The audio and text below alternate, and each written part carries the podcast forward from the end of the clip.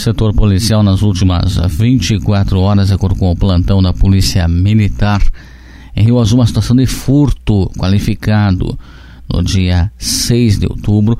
De acordo com a solicitante, ao chegar em casa, notou que uma janela estava arrombada e de dentro da sua casa teriam subtraído um televisor. Enquanto a equipe policial estava em conversa com a solicitante, chegou ao local uma outra senhora relatando que sua residência também estava arrombada. Porém, até o momento não havia é, sentido a falta de nenhum objeto. Diante dos fatos, a equipe orientou as mesmas quanto aos procedimentos.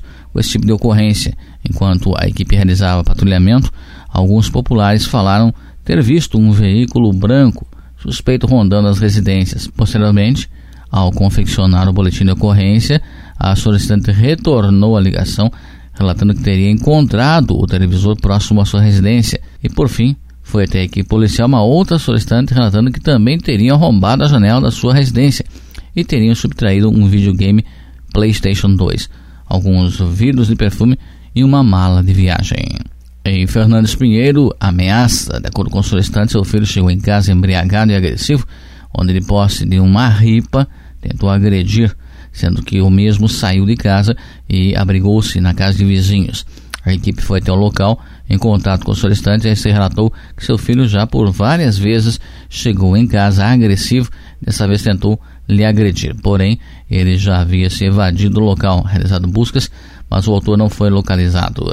Também em Fernandes Pinheiro, lesão corporal, violência doméstica. Ontem, dia 6 às 21h40, policiais foram até o bairro Apoema onde em contato com a solicitante, ela relatou que teve um desentendimento com seu marido e foi agredida com um soco no rosto, sendo que relatou também que agrediu seu marido com uma forma para se defender e que após o fato ele evadiu-se do local em um veículo Fiat Uno cor vermelha. Ela relatou ainda que o desentendimento teve início após seu marido ouvir a solicitante conversando com uma pessoa no celular orientada mesma quanto aos procedimentos junto à Delegacia de Polícia Civil de Teixeira Soares e também a entrar em contato com a equipe caso o autor retornasse no local.